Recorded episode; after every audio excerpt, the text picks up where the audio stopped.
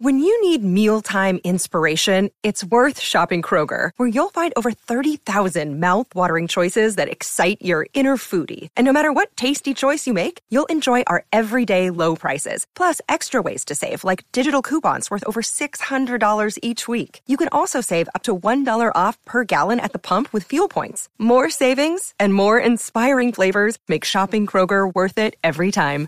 Kroger, fresh for everyone. Fuel restrictions apply. Another day is here, and you're ready for it. What to wear? Check. Breakfast, lunch, and dinner? Check. Planning for what's next and how to save for it? That's where Bank of America can help.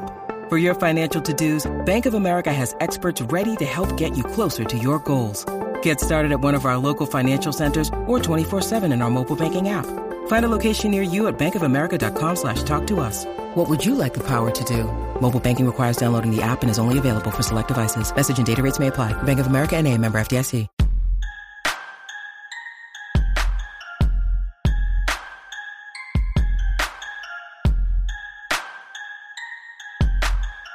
Dan with Mary Kay Cabot and Ashley Bastock. We are talking about the Browns' preseason opening when They are 1 0 in the preseason. How about that? By the way, now that I'm thinking about it, I was pretty close on my score. Wasn't I? Didn't I say like 20 to 13 or something? I think you did. And it was. I I blocked out your score two seconds after you said it. I did not remember it. It did not stick in my brain. So Well, I was close. I was close on the score, and I stand by that. Uh, by that fact. Okay, we're going to real quickly talk about this game. It is a it is late here, so we're going to um, get into what we saw out there, and we have to start with Deshaun Watson. This was our first opportunity to see Deshaun Watson on the field. We'll talk about the off field element of it shortly. Uh, but Mary Kay, it was not real crisp. One prediction I definitely got wrong was that he would complete 80% of his passes. so not even close on that one. Um, it was a little rough when he was out there. Oh my goodness, Dan, you were off by. oh shoot, um, yeah, it it was rough. It was really really rough. I was surprised. He looks good in practice. I guess game speed might have rattled him. I actually made excuses for him in the first story that I wrote uh, because I felt like uh, he didn't have as much of a supporting cast as he normally will when he's going to get out there. He didn't have Nick Chubb, he didn't have Kareem Hunt, he didn't have Amari Cooper, he didn't have David Bell, he didn't have all these people. But Kevin Stefanski refused to use any of that as an excuse in the post game press conference, really, which is as it should be. But I thought uh, penalties, dropped passes, a fumbled ball, uh, I thought all of those things contributed to these three horrific series one for five, seven yards, a 39 point something rating. It was a disaster. Ashley, what did you think of Deshaun in that first team offense? Uh, I think on Twitter I said this is a nightmare start, and that had a lot to do with Nick Harris also going down with a knee injury that looked pretty significant um, on the second snap of the game. But yeah, I mean, I'm with Mary Kay. I did not expect Deshaun Watson to look, you know, have that many jitters. I mean, I guess it makes sense when you talk about he is still only human at the end of the day. So it's not really surprising that there were maybe some nerves when he hasn't played a real game in 19 months. Um, that's a long time, but it just did not look nearly, I think, as fluid as I thought it would be. Um, and and it was interesting, you know. I did think, like Mary Kay said, kind of wanting to give him the benefit of the doubt. They're without five Pro Bowlers and most of the, you know, a huge chunk of their starters on offense. Um, but at the end of the day, Kevin Stefanski said, you know, they didn't want to put too much blame on that. But, you know, kind of like last year with Baker Mayfield's shoulder, like we did talk about that a lot in the context of his struggles. I think it's kind of fair to bring that up in talking about Deshaun Watson's struggles tonight. I, I do think, though, I, I, mean, he had guys who are supposed to be out there contributing. And yeah. I mean, we've, we've the Anthony Schwartz drops were huge. Two, yeah, two huge drops. Help. Yeah. Um, Schwartz uh, you know, he, has got to pick it up. He, has got to get it going. But I think it was pretty clear today this receiving core outside of Amari Cooper really is lacking playmakers. And Donovan Peoples Jones can probably be one of those guys. But, you know, you didn't have David Bell, you had Demetric Felton in the slot. That's a clear difference. But also, I mean, Mary Kay, at some point, Deshaun Watson, we've talked about his ability to elevate his supporting cast. you know, we didn't see that today. And I think that was disappointing. Well, you didn't see it, but it was hard to get into the flow of the right. game with what happened in those three series. I mean, look, it was three and out. Of course, uh, once again, with the drop by Anthony Schwartz on, on the first drive, that didn't help matter. So, right there, uh, you're going three and out on your opening drive. On your second drive, you go two and out because D'Ernest Johnson fumbles the ball away. Uh, and then on the third drive, there were uh, two holding penalties, including one on the first play. Uh, another one was nullified, but a false start. So I just, I do think that it was hard to get into the flow of the game. And then you're out of there after three series. And so, you know, chances are he might have settled down, calmed down, and picked it up. How many times have we seen quarterbacks do that where you get off to a little bit of a slow start and then you get into your rhythm? I mean, he didn't, he hadn't played in 19 months. So, you know, some of these, uh, you know, jitters, you got to work them out probably in the first couple of series. And then maybe you get into your, uh, comfort zone after that a little bit, but he never really had an opportunity to do that. I maintain uh, that this is nothing to get concerned about, nothing to get worried about. And I think that we also, because the supporting cast, in my opinion, just really wasn't there. But I think we must note that Kevin Stefanski also said, and I led my after game story, my post game story with this, that Kevin Stefanski didn't think that Deshaun Watson's off the field struggles and distractions caused this bad game. Ashley, I, I think that's a key point. This idea of like it, it was only three series, and very rarely do you watch a football game and the quarterback is just amazing for 60 minutes. You know, and the games we remember most are the ones that kind of, regardless of what happens, they're great in like the second half or the fourth quarter. So, it, you know, yeah, I think if he would have gotten into a rhythm, we would have seen a different Deshaun Watson this really was just more about kicking the rust off and, and, making sure, you know, letting him get hit, letting him run around, letting him kind of put himself in danger a little bit. Um, and, and, you know, I guess we did an FAQ. Will Deshaun Watson be rusty? I think the answer tonight was yes. Yeah. And that's again, like he's going to be human.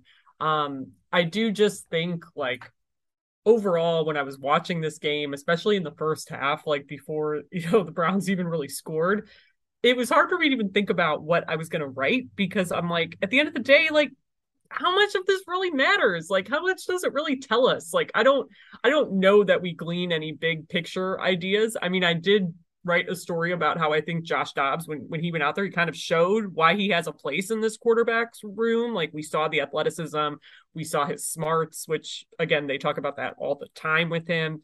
Um, so I think you can glean things like that, right? About these guys who you maybe have questions about or are younger or on the bubble. Um, and it's good experience. But beyond that, it's like hard to look at this and really glean for me any true value or insight about what Deshaun Watson is going to do in this offense and on this team in the long run. Okay, so let's talk about Deshaun before the game. Uh, he did an interview with the Browns t- uh, TV broadcast, and uh, Mary Kay, that was the most remorseful I think he sounded I don't think it's a coincidence that that was the most remorseful he sounded after what we saw uh, read from Sue L. Robinson, and that you know the Haslams took a lot of heat for the statement that they put out after that. Um, a lot of people have said they don't feel he's shown much remorse.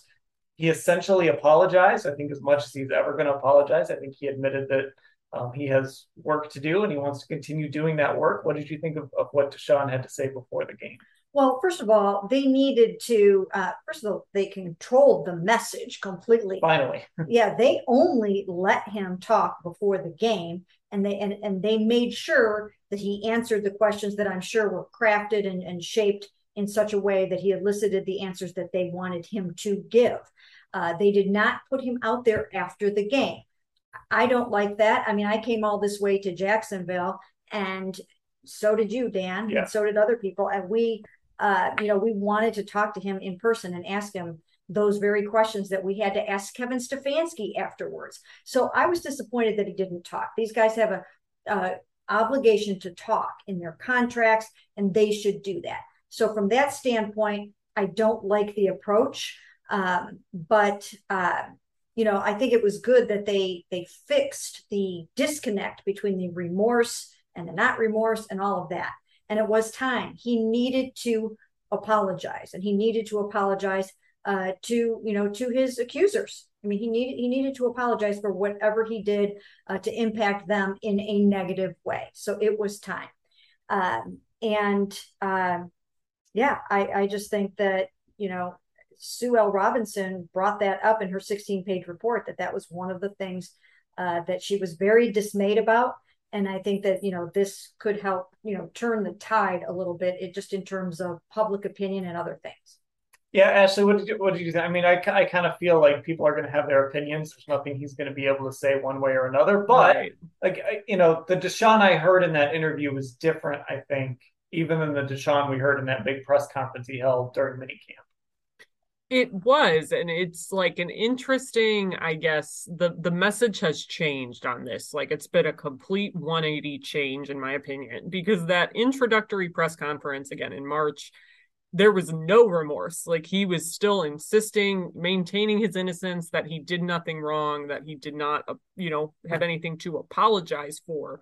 Then when we got him during minicamp, it was, you know, I'm sorry for the people that this is impacting, like my teammates, and I'm sorry for maybe other victims who are triggered out there. This was the first time that we've really heard him say sorry to these women and come close to that. And again, like you said, Dan, like I thought, I thought it was pretty well timed, right? Like they're waiting for this appeal decision, and um, you know, that's kind of a cynical way to look at it, I guess, but it makes sense why this is coming now. Um, so it wasn't surprising in that regard that we got more, I think, of a definitive apology in that how we've evolved to this point. Because again, like Mary Kay said, when the initial decision from Sue L. Robinson came down, the lack of remorse thing was very big for her, I think. And again, we know she said she proved like that she thought the NFL met the burden of proof on all three things they were trying to prove. And the only reason she didn't give him more games was because there really wasn't a precedent for that. So, as this matter is still ongoing, I'm not really surprised that we saw him kind of change his his messaging in that and that it was a very, you know, curated setting to get that messaging across. The other thing real quick that I think we should note that he said was he reiterated that he's getting counseling and that is yes. one of the things that the NFL on appeal is trying to make sure uh, is that he gets treatment and he gets help. And now uh, he is acknowledging that that he's still doing that. He told us in May that he was getting counseling initially in March, he said, I don't need that. I haven't done anything wrong. So I think if they could all go back to that first introductory press conference, they would have done that completely differently because the uh, the the lack of remorse, the the lack of I need counseling, the lack of uh, just anything uh, having to do with uh, the the women at all, and, and sort of the almost defiant nature of that press conference did not serve him well in the disciplinary process. And it was interesting too that it wasn't just that he's still getting counseling. He basically said he will get, continue to get counseling in the future. So that was definitely, again, a total 180 change from March when we talked to him when he first came here. And and I thought the way he talked about the counseling was different too. In that mm-hmm. I felt like when he talked about it in May, he left it open to interpretation as to well, you're getting counseling to help you kind of get through this, or are you getting counseling because like you need counseling for whatever led to, like he said, these decisions that he made mm-hmm. that he would wish to see go back. It felt a little more specific to, uh, you know, I'm putting words in his mouth, and I it felt it felt more like I have a problem and I'm getting counseling for that problem. Maybe I misread that a little bit, um, and that's not exactly I don't, that just to be clear, but um, yeah, I mean, I have it in front of me, Dan, and you're you're really getting the gist of it right here. I mean, he said that he wants I want to continue counseling and I want to make sure that I'm growing as a person, as an individual for my decision making on and off the field. I think it's fair to glean that sentiment from it. Yeah, and um, you know, I I do think that that that is just such a, a key part to this whole thing that uh, if he if he were started out this way, he might not be in the bind that he's in right now. If he had done some things a lot differently. So this is a paradigm shift.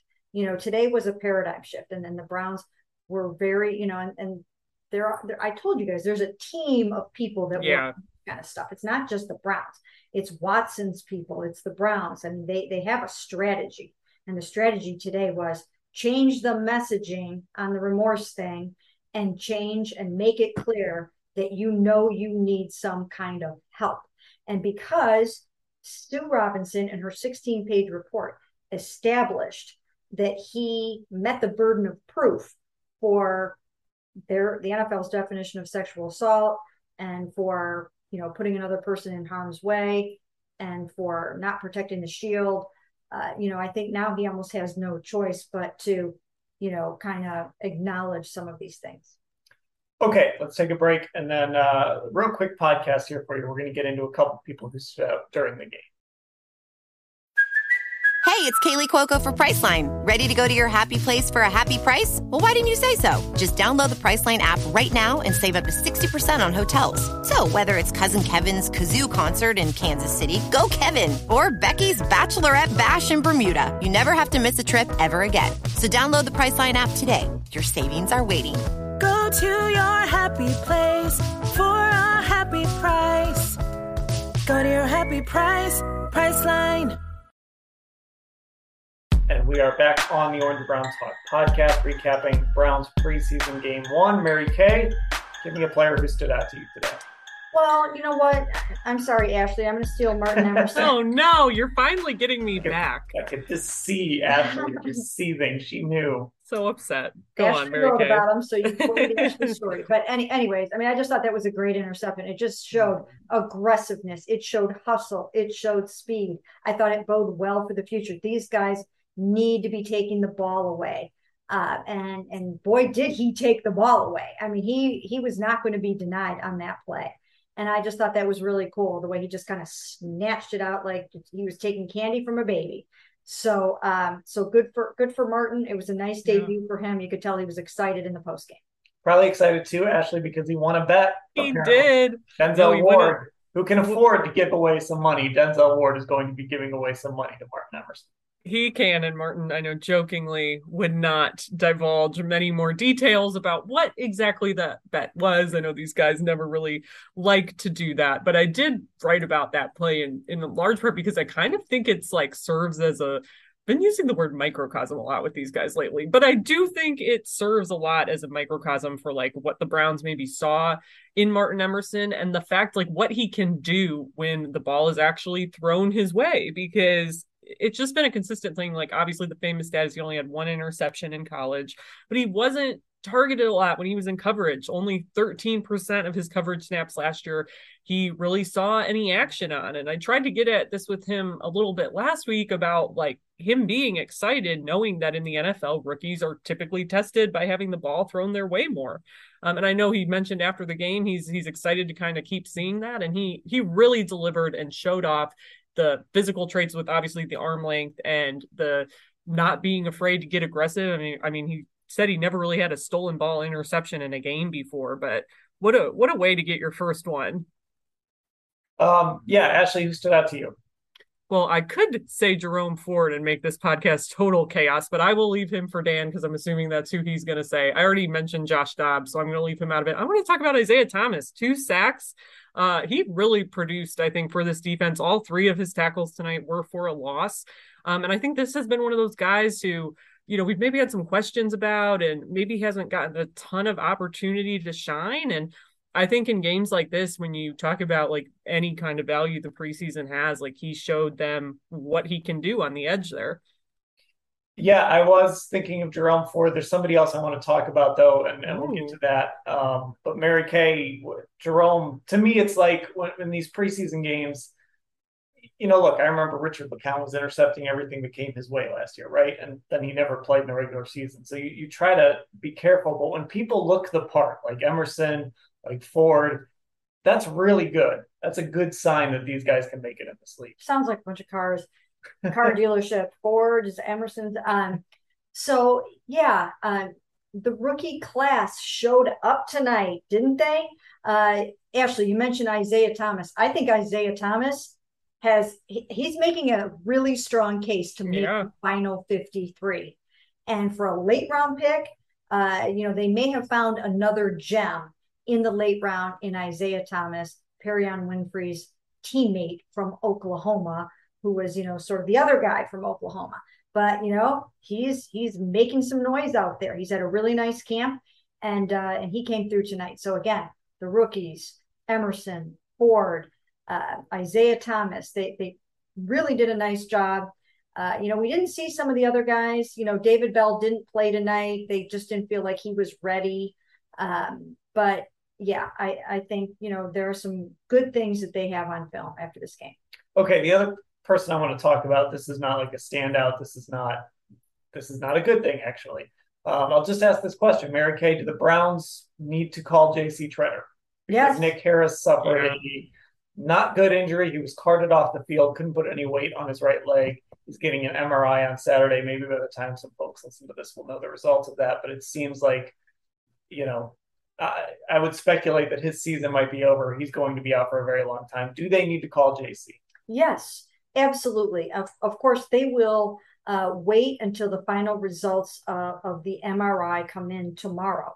But quite often, you really know the truth the night of the game. So by now, they have a pretty good idea of just how serious this is for Nick Harris.